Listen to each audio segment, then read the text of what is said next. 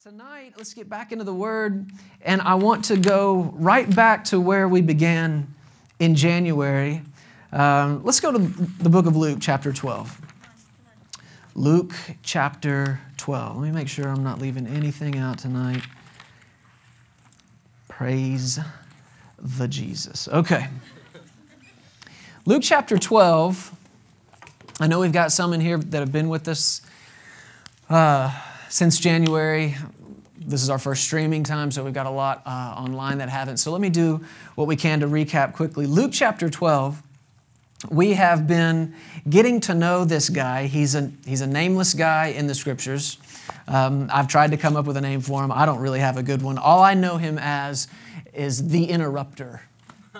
The interrupter. And by this time, in my mind, this guy is famous for his interruption. Now, it would be one thing to have, have your life recorded in some small way in the scripture for all men for all time, unless it's this, unless it's recorded this way, because Jesus in Luke chapter 12 was preaching and uh, saying some pretty heavy things, if you will, some pretty weighty things, things actually that are fundamental to our walk with Him and knowing Him. And actually, now that I think about it, they are things that if you're born again and I'm born again, no matter what quote unquote camp you're in or denomination you're a part of, you and I would agree on everything Jesus said here.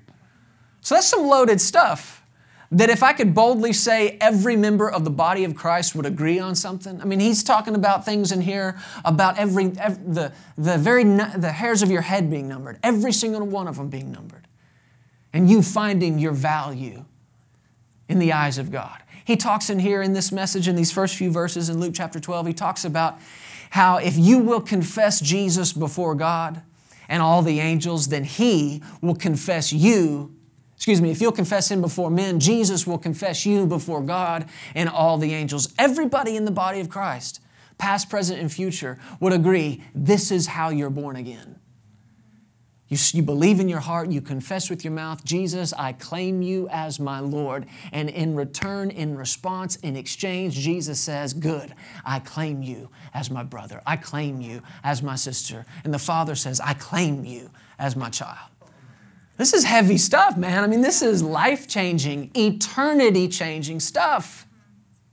And in the middle of it, our dear brother speaks out from the crowd, a crowd that was so thick that the scripture says they thronged each other to try to get to Jesus. In my mind, it's talking about this guy because he has done what it has taken to get close enough to Jesus and waited long enough, Jesus, for, just long enough for Jesus to take a breath in the middle of his message because he's got a question, and not even a question, it's a command. Listen to this from verse 13 of Luke chapter 12. Then one from the crowd said to Jesus, not asked him, not requested, said to him, Teacher, tell my brother to divide the inheritance with me. So Jesus is preaching along with some eternity changing things, and this guy could not wait another moment to interrupt with his money problems.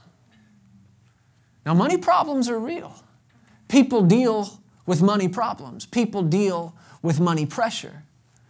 But what we've been asking each other and what we've been asking the Word is do our money issues deserve more weight than what Jesus is speaking to us right, right here and now? In other words, if it's on your mind to the point where you're talking to Him about it and you're thinking about it and you're talking to other people about it and everyone around you knows what kind of money problems you got, everybody in your family knows what kind of money problems you got, husbands and wives talking to each other, that's like the topic of the conversation all the time, and it's on your mind and it's coming out of your mouth and it's on your mind and it's coming out of your mouth. Without realizing it, you and I have given weight to something that doesn't deserve that much weight.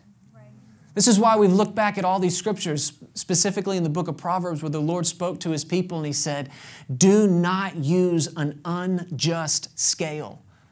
He said, Dishonest scales are an abomination to me. What's a dishonest scale? We've talked about it. When you, if you lived in that day and time and you went to market and you were going to buy something, of course, you didn't walk up to a cash register. You didn't give cash. You didn't swipe a card. No, what'd you do? You pulled out of your money bag a shekel, which is literally a measurement of weight. And then that merchant would pull out of his bag of weights, as it was referred to, whatever the thing you were buying cost this much weight. See, that's how they assigned value to it.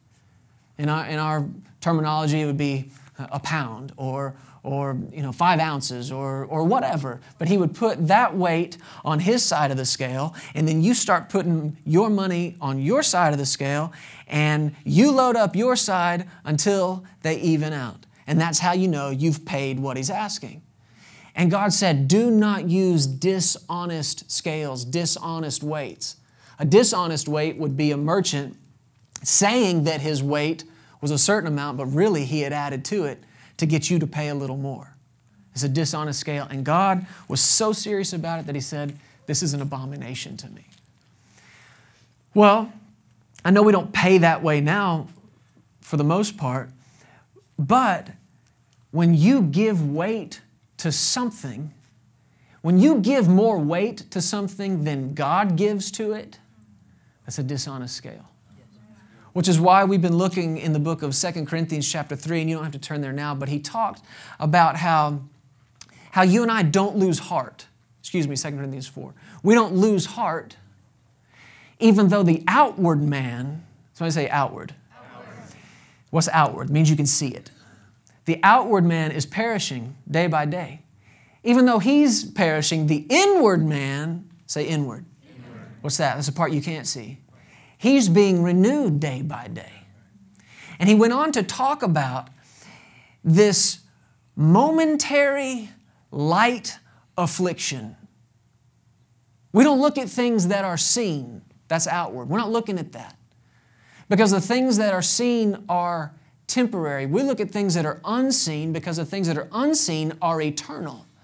And this momentary, what's momentary mean? Quick, short, starts, done, over. This momentary light affliction. Did you catch that? Light. It's light. What is this? It's light. You just pick it up and throw it, toss it. It doesn't have any weight. He said it doesn't compare to the exceeding weight of glory. So when you and I start putting things, you got a scale out here in front of you that measures life, and you start putting things, all the stuff you can see on one side of the scale, and these are all your problems, and we're dealing specifically with finances, specifically with money. And you start putting all that on one side of the scale, and it's the pressure that goes with it and the, the problems that you have, and you load that up, and God says, Okay, good, you done? You say, Yeah, for now. And he reaches in to his bag because the scripture says all the weights of the bag are his. And he pulls out this exceeding and eternal weight of glory. Just tips the scale. But if in your eyes and in your mind, your problem, your pressure, your money issue, your money thought your money concern, your seeking of money outweighs this glory that's in you, it's a dishonest scale. It's an unjust scale. This is why Jesus said to this man, and this is where we've been camping out. In verse 14, after the guy interrupted, he said, Man, who made me a judge or an arbitrator over you? I guarantee you this is not what this guy came to hear. It is not what he expected Jesus to say. And he said to him, Take heed and beware of covetousness. What's covetousness? Just wanting something too much. Because when you want it too much, you'll do what you shouldn't do to get it. You'll say what you shouldn't say to get it. That's what happens when you want it too much. When you want it too much, it takes up thought life that it shouldn't be taken up. It takes up real estate in your heart that doesn't belong to that. He said, You got to beware of covetousness. Why? Because one's life does not consist in the abundance of the things he possesses. One's life, your life, does not consist in the abundance of the things you possess. I like the way the New Living Translation says it. It says, Your life is not measured by how much you own. Why don't you try that? Say, life is not measured by how much I own. Say it. Life is not measured by how much I own. Why don't you make it personal? My life. Ready? My life is not measured by how much I own. You cannot measure life by the abundance of the things you own. You cannot measure life. It's not an accurate measurement of life. When you look at the bank and you say, there's a good stack of cash right now, it's not a measurement of your life. And you can't allow it to be. What is that? That's giving weight, giving, giving an improper and an unjust measurement to something that doesn't deserve it. Oh, this is changing me, guys. This is something's been going on in me ever since I've been looking at this. Realizing in ways where I've tried to measure my life, tried to measure who I am and, and, and what I've become by looking at a material possession, and we can't do it.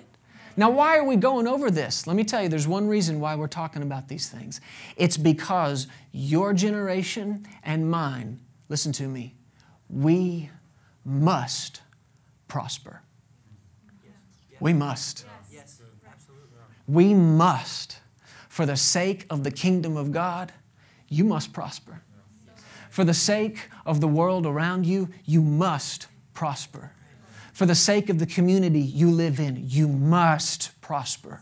For the sake of the lives of your friends and your family, you must, I must.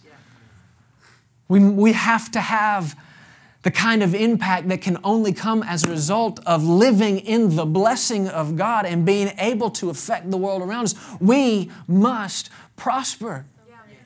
But the beginning of this has got to start right here with a revelation that there are weightier matters than money.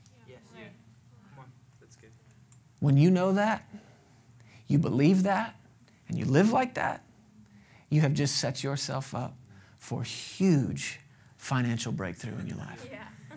when you just know so that there are things that outweigh money. Amen? Amen? My life's not measured by what I own. This is freedom for you right here. My life's not measured by what you own. Mm-hmm. Your life's not measured by what I own. And your life's not measured by what you don't own. It can't measure you. Your life's not measured by what I don't own. What I do or don't own doesn't measure you. So Jesus went on, and we won't take too much time because I want to move on to some stuff tonight, but he, he told this parable and he ended it in verse 21. He says, So is he a fool who lays up treasure for himself and is not rich towards God. The New Living says, You're a fool if you hoard up stuff for yourself and you don't have a rich relationship with God. So we've established that, okay, we can't measure ourselves by, by what we own. Life is not measured by what we own. Got it, okay? We're to let that work in us. We're going to believe that. We're going to let the Spirit of God change the way we think about stuff. Can I tell you the, the thing about things? They're just things. That's the thing with things, is they're just things. The only thing about things is that they're just things. And they can't measure you.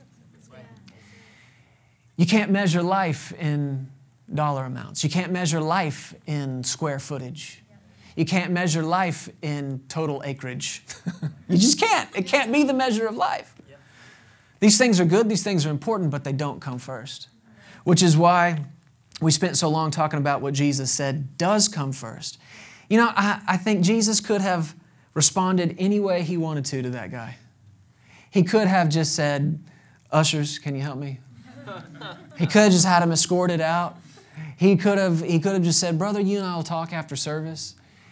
He could have just answered him in one or two words. But Jesus took something like 20 verses to respond to this guy. And every single one of them were correction to this way of thinking. But the good news is, whom the Lord loves, what does he do? He corrects him. So you look at this, and we really can't be down on this guy. Look how much Jesus loves him. Look how much he's loved by God. And the truth is, he ain't just correcting him, is he? Come on, honest, honesty in here tonight. Who's he correcting? Me. Why? He loves me.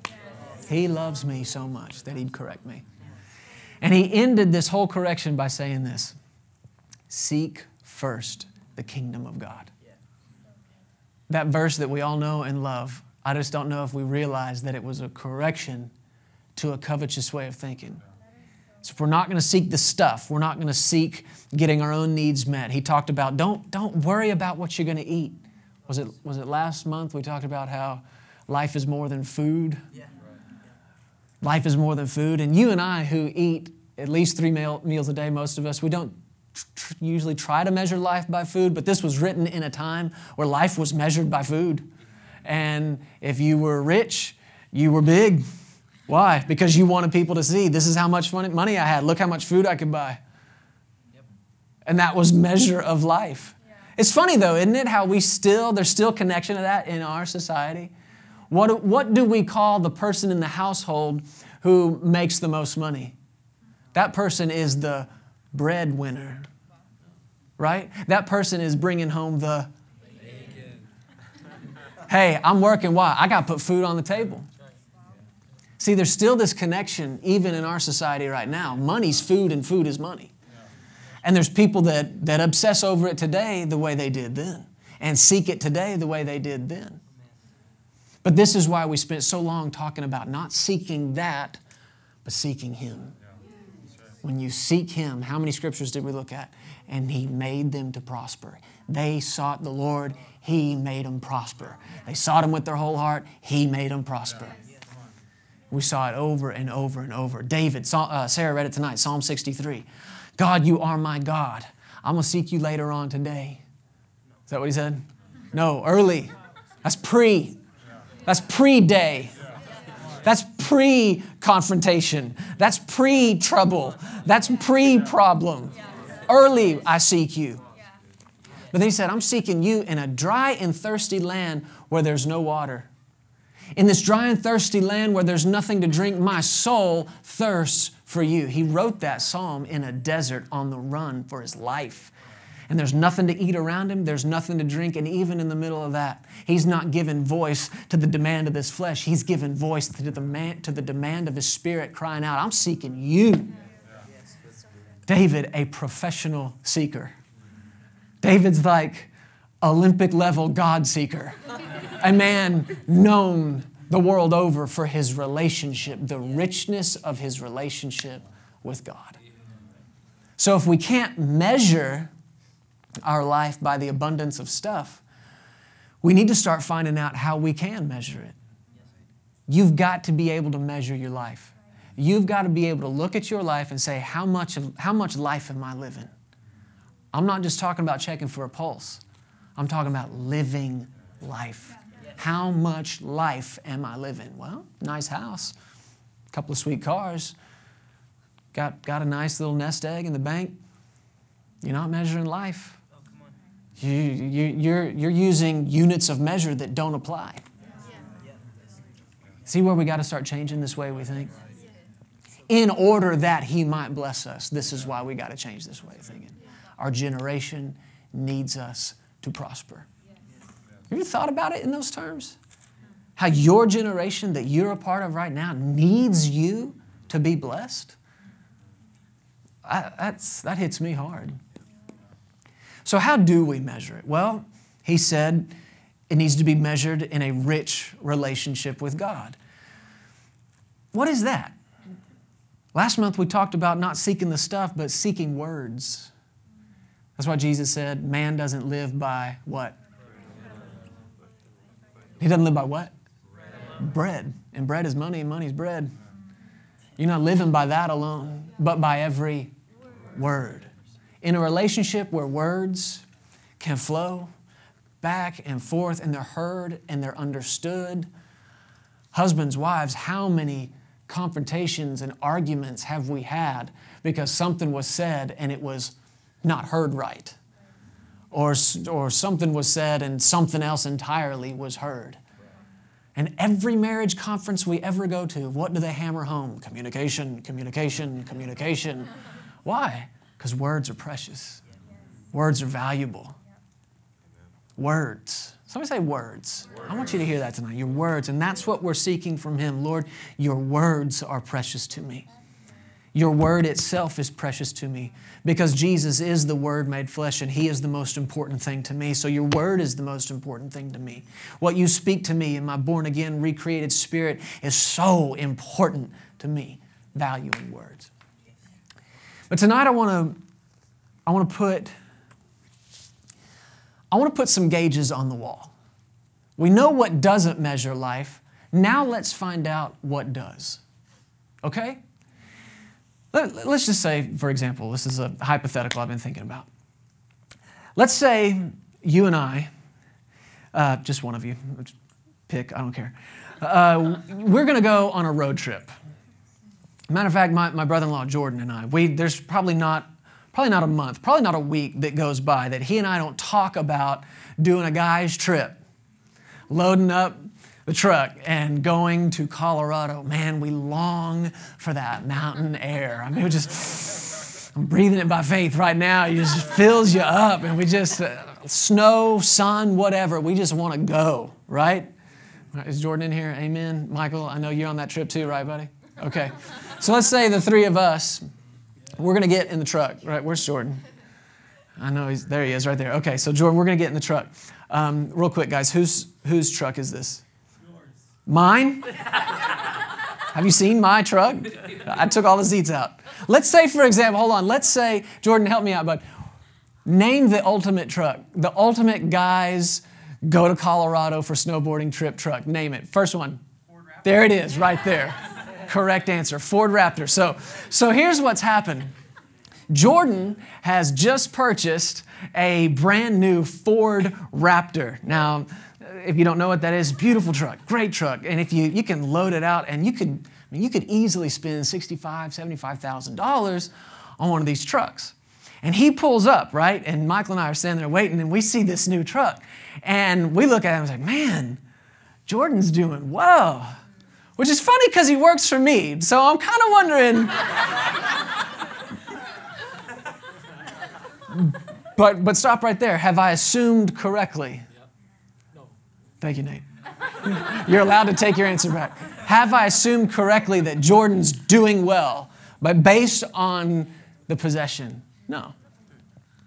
I mean, what if, what if he and Courtney, and I, I can say this because I know them, what if they have had a discussion and they've made a commitment to each other. Okay, we are living the debt free life and we are going to be free to serve God and free to give to people. And then they've made this decision. And then, but Jordan has this great idea that he's like, man, I saw that truck. I'm, I'm going to go get it. and he comes home and Courtney's like, what? I thought we, no, what? So now trust is broken. And I'm using this because I know these guys and the way they actually live. This is strictly hypothetical. But am I right? Help me out. Trust is broken. Does trust between a husband and a wife, does it weigh more or less than a new truck? But somebody who spends what they don't have at the cost of broken trust and a lack of peace and now strife and probably a pretty serious argument coming as soon as we get home from the trip. That's, that's an unjust scale. But we don't know all that. And Jordan pulls up and we're like, okay, sweet, man, let's do it. Let's go. And so um, we're, we're riding along. We've been in the truck. We've been in there, I don't know, hour, hour and a half, something like that. He's driving. I, I look from the back seat and I see this check, check oil light has come on. Like, hey man, did you, you see that light? You got a light up there on your dash. The little gauge is telling you you got to check your oil. He's looking at it, he goes, No, wait, listen, listen, dude, we're fine. Do you know how much I spent on this truck? Do you know how nice this truck is? We're fine. Okay? All right. So we're driving along, and um, I don't know, we're somewhere between here and New Mexico on our way. And do you go through New Mexico? Anyway, whatever's between here and Colorado. And um, we're going the long way. That's okay.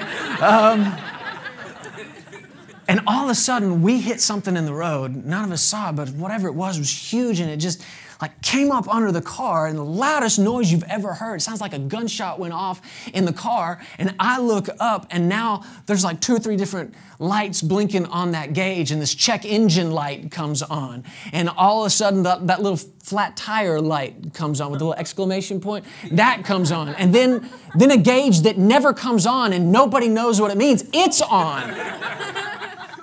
I'm like, dude, look. Look at the dash. Look at every, look at all those lights. We need to stop. We need to pull over. And he's like, hmm, that's interesting.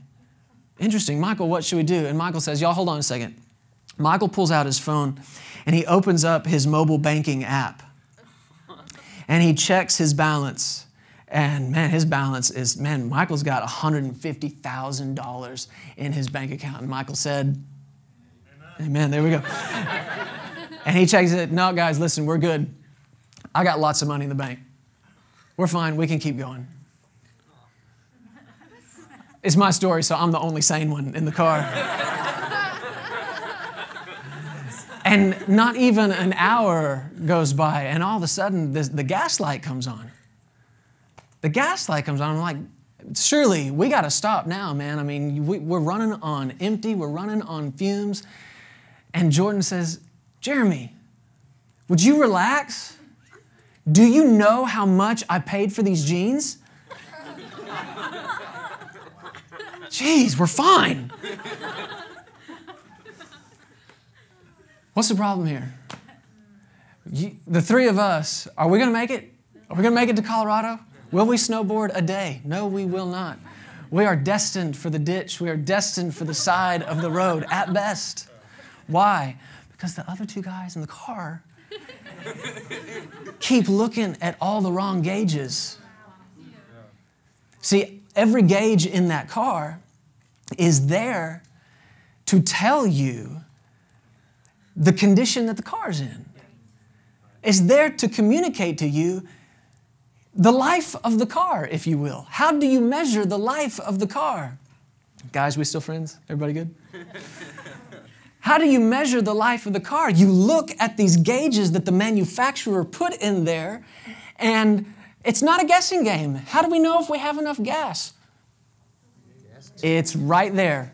Look at it, read it. But let me ask you can you check? Does it, does it matter how much money you have in the bank if you got no gas? No, wrong gauge. Doesn't matter what kind of car it is. Does it matter the emblem that's on the hood? Does it matter at all how much you paid for it? If something's blinking on that on that dashboard and telling you stop now, does it matter? Does any of that other stuff matter? No. What matters is what the gauge is telling you because that's measuring life.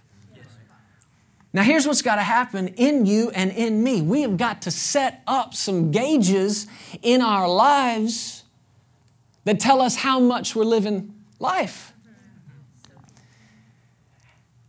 And it's not money, it's not stuff. If we got relationship issues like this guy did, tell my brother, what do you know? Division in a family. He's allowed this money problem to become more weighty than his relationship with, with his brother. And now they're not even talking. I can't even talk to you. I'm going to go get Jesus, and he's going to tell us I'm right. Division and there's no amount of money. I said, there's no amount of money that could outweigh peace and love. So, what we're doing in this, like I mentioned before, our generation requires us to prosper. But what's happening right now is some conditioning. I, I thought about it like this this week. Back in high school, I think about high school a lot now because I've been taking justice to preschool at the same school I went to my entire uh, schooling life at. So if I'm going there like three days a week and it's a little crazy, but high school, I played soccer. And soccer was always the first sport of the season uh, at the beginning of the school year. So we'd show up and uh, still kind of like brains and bodies halfway in summer. And we show up, you know, and we're ready, just empty out a bag of soccer balls. Let's kick around a little bit, let's have some fun. But no, I remember this. It seems like it was at least that first few days, if not that first week before coach would even get out of soccer ball. And what would we do day after day after day? It's called conditioning. There's a shorter word for it running. And we ran and we ran and we ran and we ran and we ran. We were conditioning ourselves. This man was not about to turn over to us his, his playbook and the plan for this team until we were in condition to get it. Do you want to know what the holdup is on the prosperity in the body of Christ? We're not in condition. We're not yet in condition. And some of the stuff we're dealing with have been and are tonight, it's getting us in condition. I'm thankful we don't have to run to get in condition. But that's what he's doing for us. He's getting us in condition. Okay. 1 Corinthians, the 13th chapter. Go there with me. Are you familiar with anything at all in the book of 1 Corinthians in the 13th chapter? Have you ever heard any good news from 1 Corinthians 13? Of course, you have. When anybody goes to 1 Corinthians 13 and they start talking about love, typically what we do is we start there in verse 4. And the, the famous part, and the, the, the world renowned part of 1 Corinthians 13 that believers and unbelievers know, the, the, the token scripture at a wedding. A wedding that as soon as it's over, this reception is about to be hedonism for, and it's going nuts, but we read our scripture. And every time it's 1 Corinthians 13. And typically people will start in verse 4. This is what you've, you've heard it before. Love is patient, right? Love is kind. Love does not envy. Love does not parade itself, is not puffed up, does not behave rudely, does not seek its own, is not provoked, thinks no evil, does not rejoice in iniquity, but rejoices in the truth, bears all things, believes all things, hopes all things, endures all things. Love never fails. But not long ago, the Lord dealt with me as I was going to bed one night. I just got out the word to read, and He said, Read 1 Corinthians 13 and keep reading it till I tell you to stop. So I just kept reading it and reading this short chapter, and I read it. I think I probably read it six, seven times. And for the first time ever in my life, it wasn't verses four through eight that hit me, it was one through three. Let's look at that together. Listen to this. Though I speak with the tongues of men and of angels, but have not love, I have become sounding brass or a clanging cymbal sounding brass or a clanging cymbal. Sounding brass, if you look this up, it just means, I think even other translations bear it out, like a, um, like a, almost like a metal drum that's just being beaten. And it just emits one annoying tone.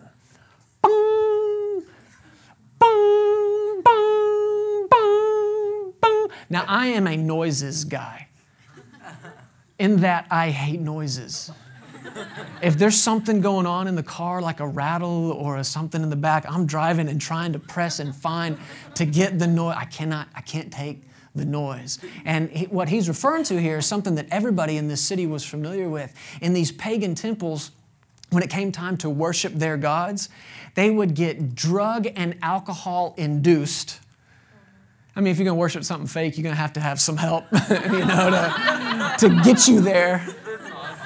And they would they were these honestly, you know what they were? It was a rave. It was a drug induced frenzy that was egged on by this beating and this droning, bang, bang, bang, bang, over and over and over to try to work something up. And people in that temple and around that city could hear this thing over and over and over and driving people mad until they just pass out. And he said, Listen to this. I could speak with the tongues of men and angels. What's that? That's, that's the ability. That's the ability to speak every known language and the ones that aren't known. I, I, I think about it like this the ability to speak with the tongues of men and angels is the ability to have the right word every time. You ever met somebody that just knows what to say? Yeah. And maybe it takes another language to say it. Oh, as the French say, je le vends bonsoir, je le vends. No, they have a saying in Russian, so uh, you know, whatever. They know, they just always know what to say. But Paul said, I could have that ability. What you talking about here? Words how precious and how valuable words are. But if there's no love in what I say, man, yeah, it could have been technically right. It might have impressed you. It might have been even theologically sound. But if there's no love in it, boom, boom, boom, that's the impact it has. This goes on. Woo! Okay. Notice what he says. And though I have the gift of prophecy and understand all mysteries and all knowledge, and though I have all faith so that I could remove mountains, but have not love, you ready? I am what? Nothing. I am nothing. Do you know that nothing is a measurement. Now you start to see why this was hitting me in ways it hadn't before. It's, it's, it's a measurement. No, if, if there's nothing in here, how much is in here? Nothing. It's a measurement. And guys, there is a startling reality to this. Particularly those of you, those of us those of us in full time ministry, which so many of you are in here, those of you who are maybe not in ministry, but in the kingdom, people watching in ministry, people watching born again, with an assignment to impact the world around us. With an assignment to make a difference in the lives of people around us, with an assignment to affect communities, to affect cities, to affect states, to change nations with that call of God on our lives. And the startling reality is we're at risk of being nothing. What's the point? The point is nothing. Here are my hands. You see the nothing that I'm holding? If I put this on one side of the scale, what happens to the scale? Nothing. Doesn't move. There's no weight there's no weight. So, our lives without love, how much impact are we having? None. We're nothing. When you add, let's see how sharp your math skills are. When you add nothing to two, what happens to two? Nothing. No impact is made whatsoever. Nothing is changed. Everything is the same. Listen to what else he says. Though I bestow all my goods to feed the poor, and though I give my body to be burned, but have not love, it profits me how much? Here's, here's the risk we run when, if the truck is life, and things aren't going well, if we're constantly trying to measure our life by what we own, what we don't, what somebody else does, what somebody else doesn't, what's happening? We're looking at the wrong gauge. We're measuring it, measuring it with the wrong unit of measure. Life can't be measured in that stuff, but it can be measured in love. Life can be measured in love. Now, so much of the time when we read 1 Corinthians 13, we think about our love for each other, my love for you, your love for me.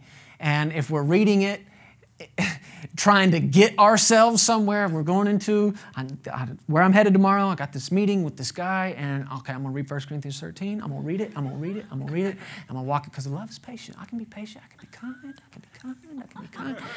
The problem is you are looking to yourself as your own source for love.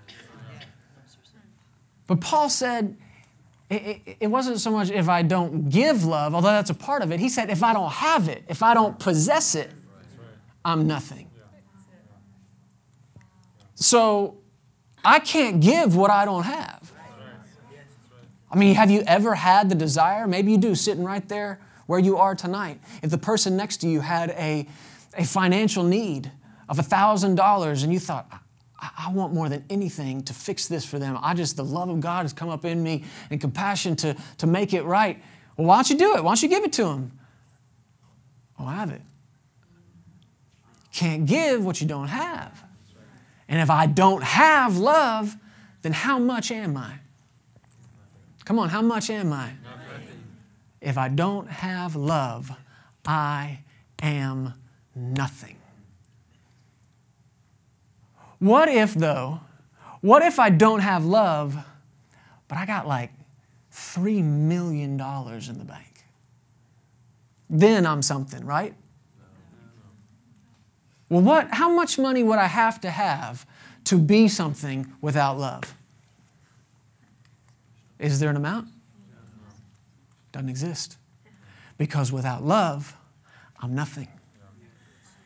And trying to measure my life with anything else is like putting nothing on a side of a scale and expecting it to move. Yeah, but I'm loaded. I'm rich. I drive this car. I live in this house. You know what you're doing? You're putting air, you're putting nothing on one side of the scale, and it's not moving at all. So there's two sides to this love. It's not just this self-imposed, and it's not at all self-imposed, my love to you. It can't begin there. Having love is having a revelation of how much you are loved. So now we've gone all the way back to measuring your life by the richness of your relationship with God. Because a rich relationship with God is one where words are going back and forth, and the first thing He says, and the middle thing He says, and the last thing He says, and His every word in between is, I love you, I love you, I love you, I've given for you, and I will continue to give for you. I love you, I love you. I correct you because I love you. You can get excited about correction because He loves me. And what's happening? I'm getting filled up. I'm getting filled up. I, am not nothing. I'm filling up, and there's coming a point when I get so full that I'm going to overflow on you. And what happens is you take somebody that's got a lot of resource, that has a lot of abundance, and you add love to it. Now you got impact. But when you add nothing to something, nothing changes. What if, though, what if um, I've, I've written books on proper parenting and quoted scripture and, and cited other professors and people who have their doctorates, and, I, and I've written multiple volumes on how to raise children and parent children, and I'm considered by thousands, even millions, an expert at parenting. What kind of parent am I, though, if I don't have love? How much of a parent am I? But I wrote all this stuff. Let's say Paul referenced ministry here. I have the gift of prophecy. I've got faith that can move mountains. How, how much of a preacher am I? Eh, man, I got the book of Ephesians memorized. I, I can quote scripture to you like this. I, I, I, got, I got faith. I know the principles and the procedures of faith, and I can tell you how to walk it out. I can tell you what to say and how to say it, and at what point in the service to lift your hands, at what point to shout amen, and what point to sit quietly. I've been in this thing and around this thing. How much of a preacher am I? If I got all that with no love? I am nothing of a preacher. How much of a leader am I? If I could quote all 21 irrefutable laws of leadership, but I can't lead in my home with love, and I can't lead in this office with love, and I can't love the people that God's brought to me, and I can't overflow with a revelation of how much He loves me into their lives. What kind of leader am I? How much of a leader am I? I'm nothing of a leader. And here's where it gets really dangerous. This, this gets happy in a minute, I promise. but where it gets really dangerous, it, it's one thing to have no impact. When you add zero, it has no impact. What happens though when you multiply by zero? It brings what was there already down to nothing. And that's, that's the position we're in. I know I'm in it as a husband, as a father. I'm, I'm alongside my wife raising two of the most beautiful kids you've ever seen in your life. But if I try to do it without love, I am multiplying myself in justice. I am multiplying myself in Jesse, and I am at risk. I'm at risk of bringing something beautiful and precious and bigger than life down to zero. When you multiply by lovelessness, I'm not going to let it happen. Let's not let it happen. Love is the only thing that can make us something. So that's the gauge, guys. That's the one that's got to be on the wall. When we're measuring life, look at that love gauge. How deep is the revelation? How full is my revelation of how much He loves me? And when you got condemnation in you over mistakes, over things you've said and done, watch out, that love gauge is you're letting it get low. When, you, when you're fearful, afraid about the future, afraid about where you're headed, afraid about your job, afraid about your church, that love, that love tank's starting to dip. But when you fill that back up and you get back into this word and you find every word you can on how much He loves you, what will it do? It will flush out, drive out fear. Do you remember? I think it's been a couple of months ago, but I said where we were headed in this thing, our goal in this, and whatever this is, I still don't even know. But whatever it is, our goal is to come to the place where what we're saying in here, what we're preaching, what we're singing, what we're saying to each other, quits just being words and becomes the atmosphere in the room. You remember that? It's tonight. It's tonight. It's this day forward. Love will be the air we breathe. Breathe it in and breathe it out. Right? You breathe it in from Him, and we breathe it out on each other. Fill up, overflow. Fill up, overflow. If I don't have love, how much am I? Nothing. But if I add love to my faith, now it works. If I add love to my prosperity, now I'm changing lives around me. If I add love to my parenting, I'm not multiplying by zero, I'm multiplying by who knows how much to raise this little boy and this little girl in a home where they were loved and encouraged and strengthened. Now they're multiplying. And the two become four, not four kids, but you understand what I'm saying? That, that's a different kind of multiplication. But without it, we're nothing. Love is the only thing that makes us something. Is this making sense? Love's the only thing that can tip a scale.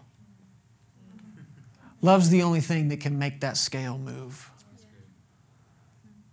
Man, I just see it so clearly. I, I just see that picture. And I don't know if this has begun to work in you yet, those of you who've been here the last several months and listened to this. I hope that it has. But Sarah and I, right now, there are things that have hung around in our lives and been challenging for years. And just in these last few months, we have looked at each other and said, we have been given way too much weight to this.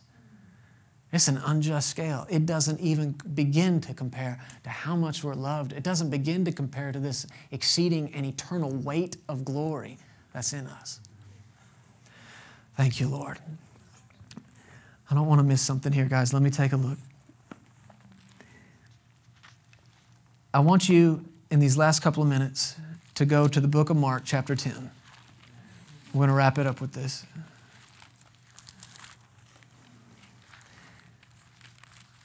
Sarah and I have been asking each other a question lately, and we've been sitting down with our staff and asking it of them. It's a simple question, and it should have a simple answer.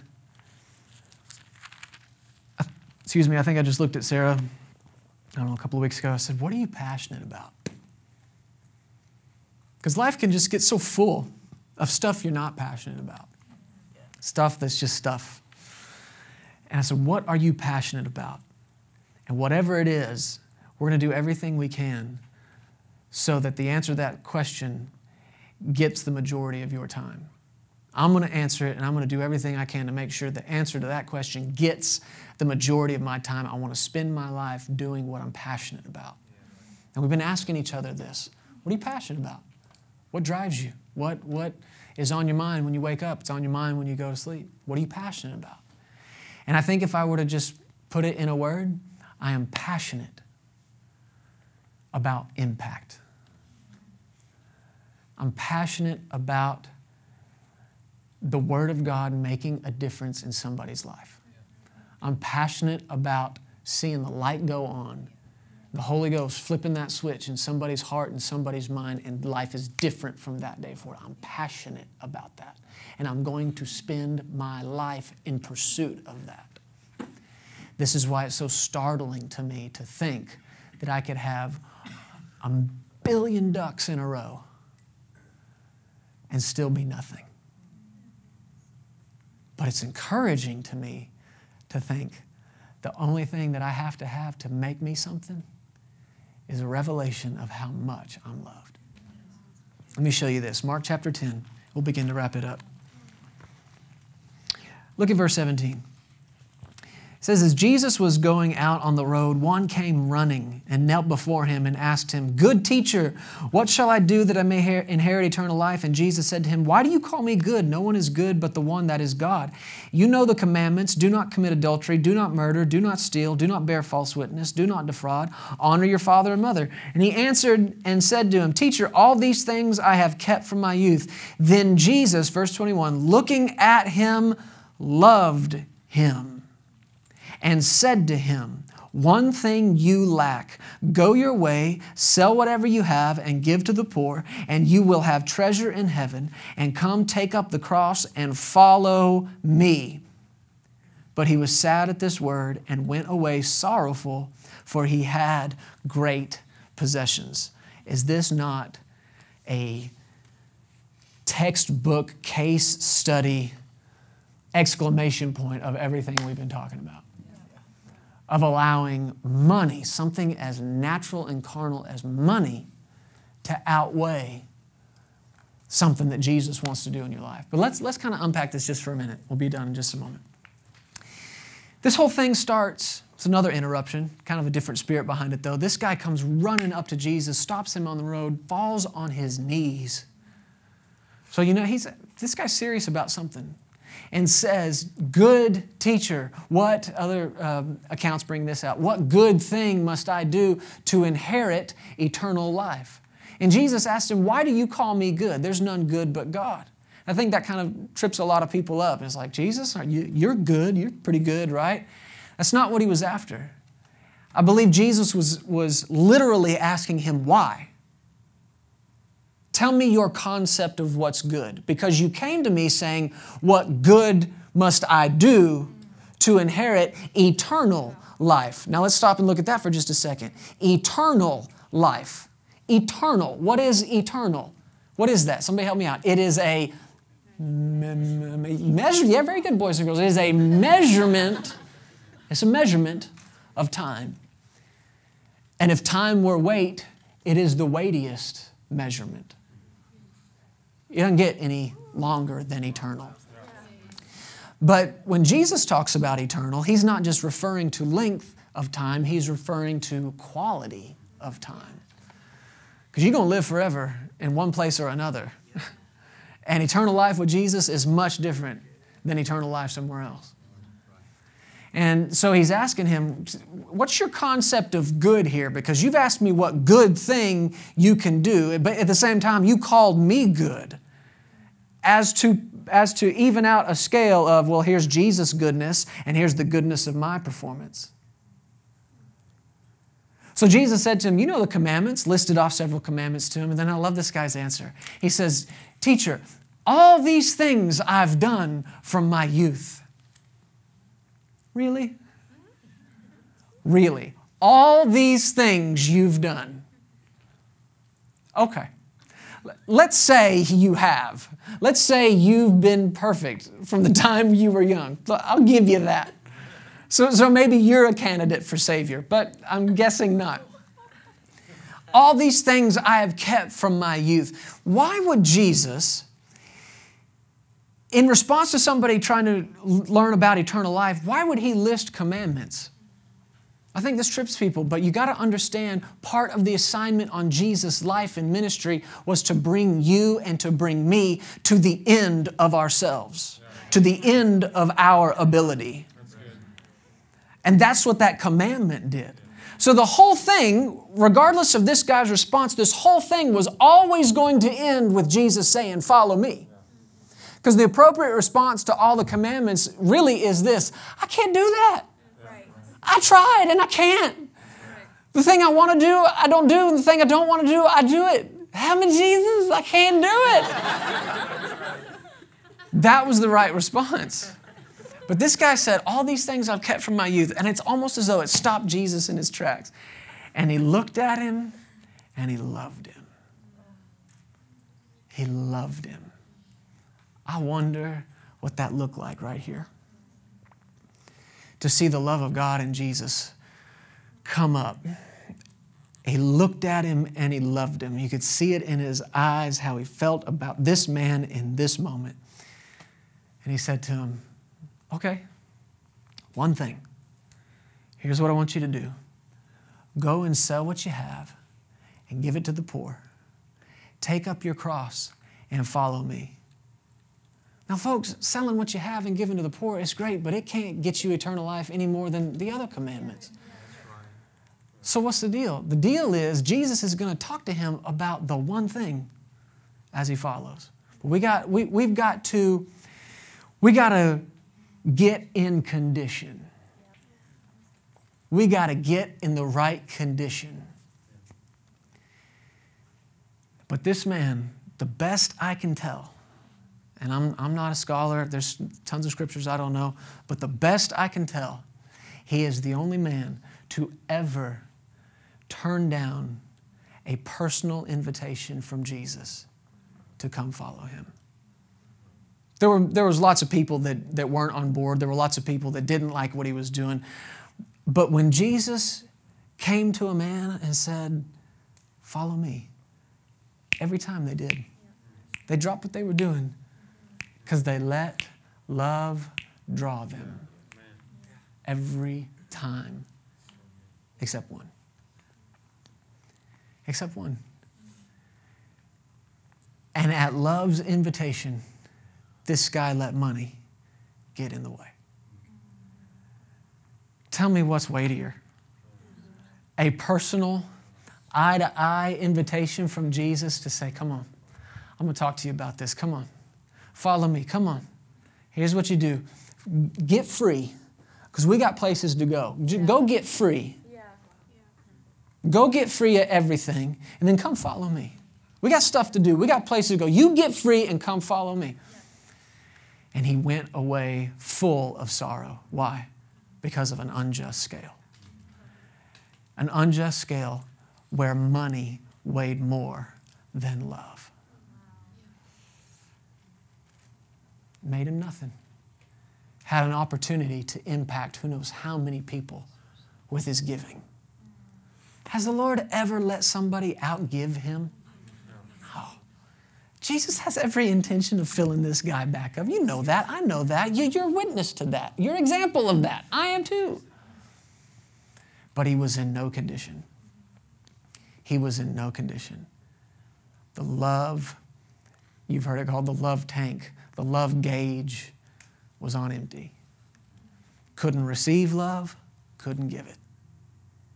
Didn't have it, couldn't give it. Not me, man. Come on, anybody else? Not me for a minute. You know what puts me and you in position, in position and in condition for the greatest financial breakthrough, not just that we've seen, but that this world has seen, is that when you and I say, Jesus, this is yours, and if you want it all, it's all yours. Can I give it? Can I give it all right now? I'm ready to empty out. I'm ready to take it. I'm ready to take money down to zero and love to overflowing. With no fear, w- with no apprehension. That's somebody the same condition. Why? Because stuff doesn't measure me anyway. Love measures me.